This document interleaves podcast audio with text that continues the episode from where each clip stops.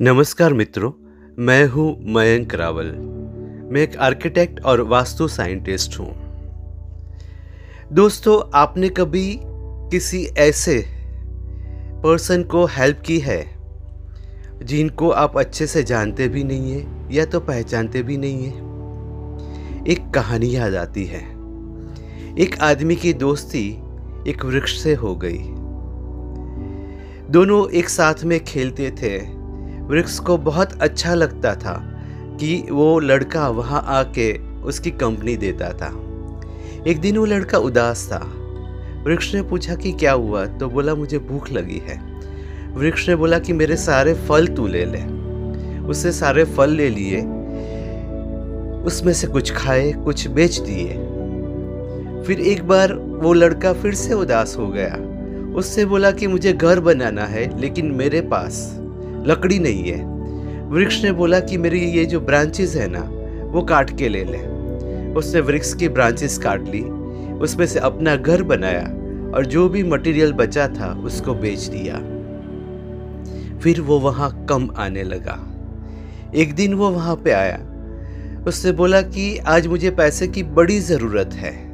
वृक्ष ने बोला कि देखो, तुम मेरा थोड़ा हिस्सा रखो। और बाकी का हिस्सा काट के ले जाओ। वो लकड़ी बेच दोगे, ज़्यादा पैसे मिलेंगे।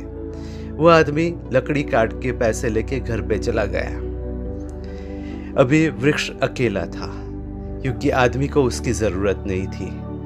दोस्तों, ये जो प्रकृति है ना, ये जो सृष्टि है, वो हमें ऑक्सीजन देती है, हमें खाना देती है, हमारी सारी ज़रूरतें वही पूरी करती है। लेकिन हमारी ज़रूरतें ख़त्म होने के बाद हम उसको प्रदूषित कर देते हैं। तो सृष्टि ने हमारे लिए जो किया है, उसके लिए आज उसको नमन करना, वंदन करना बहुत ही ज़रूरी है। गंगा अपने आप साफ़ हो रही है। हवा कितनी शुद्ध है, आकाश कितना साफ़ है। यही हमारी प्यारी प्रकृति है। हम घर में है तो वो इतनी अच्छी लग रही है। तो चलो आज उसको नमन करते हैं, क्योंकि उसी की वजह से आज हम ज़िंदा हैं। आप करेंगे ना? Thank you thank you very much नमस्कार मित्रों, मैं हूँ मयंक रावल। मैं एक आर्किटेक्ट और वास्तु साइंटिस्ट हूँ। दोस्तों, आपने कभी किसी ऐसे पर्सन को हेल्प की है, जिनको आप अच्छे से जानते भी नहीं हैं? या तो पहचानते भी नहीं है। एक कहानी याद आती है। एक आदमी की दोस्ती एक वृक्ष से हो गई। दोनों एक साथ में खेलते थे। वृक्ष को बहुत अच्छा लगता था कि वो लड़का वहाँ आके उसकी कंपनी देता था। एक दिन वो लड़का उदास था। वृक्ष ने पूछा कि क्या हुआ? तो बोला, मुझे भूख लगी है। वृक्ष ने बोला कि, मेरे सारे फल तू ले ले। उससे सारे फल ले लिए, उसमें से कुछ खाए, कुछ बेच दिए। फिर एक बार वो लड़का फिर से उदास हो गया। उससे बोला कि मुझे घर बनाना है, लेकिन मेरे पास लकड़ी नहीं है। वृक्ष ने बोला कि मेरी ये जो ब्रांचेस है ना, वो काट के ले ले।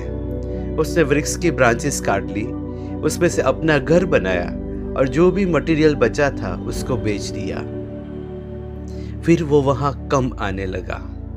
एक दिन वो वहाँ पे आया। उससे बोला कि आज मुझे पैसे की बड़ी ज़रूरत है। वृक्ष ने बोला कि देखो, तुम मेरा थोड़ा हिस्सा रखो और बाकी का हिस्सा काट के ले जाओ। वो लकड़ी बेच दोगे, ज़्यादा पैसे मिलेंगे। वो आदमी लकड़ी काट के पैसे लेके घर पे चला गया। अभी वृक्ष अकेला था, क्योंकि आदमी को उसकी ज़रूरत नहीं थी। दोस्तों, ये जो प्रकृति है ना, ये जो सृष्टि है वो हमें ऑक्सीजन देती है, हमें खाना देती है।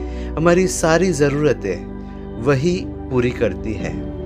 लेकिन हमारी ज़रूरतें ख़त्म होने के बाद हम उसको प्रदूषित कर देते हैं।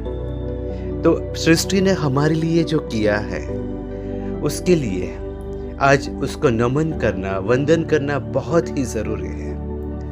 गंगा अपने आप साफ़ हो रही है। हवा कितनी शुद्ध है। आकाश कितना साफ़ है। यही हमारी प्यारी प्रकृति है। हम घर में है तो वो इतनी अच्छी लग रही है। तो चलो आज उसको नमन करते हैं, क्योंकि उसी की वजह से आज हम ज़िंदा हैं। आप करेंगे ना?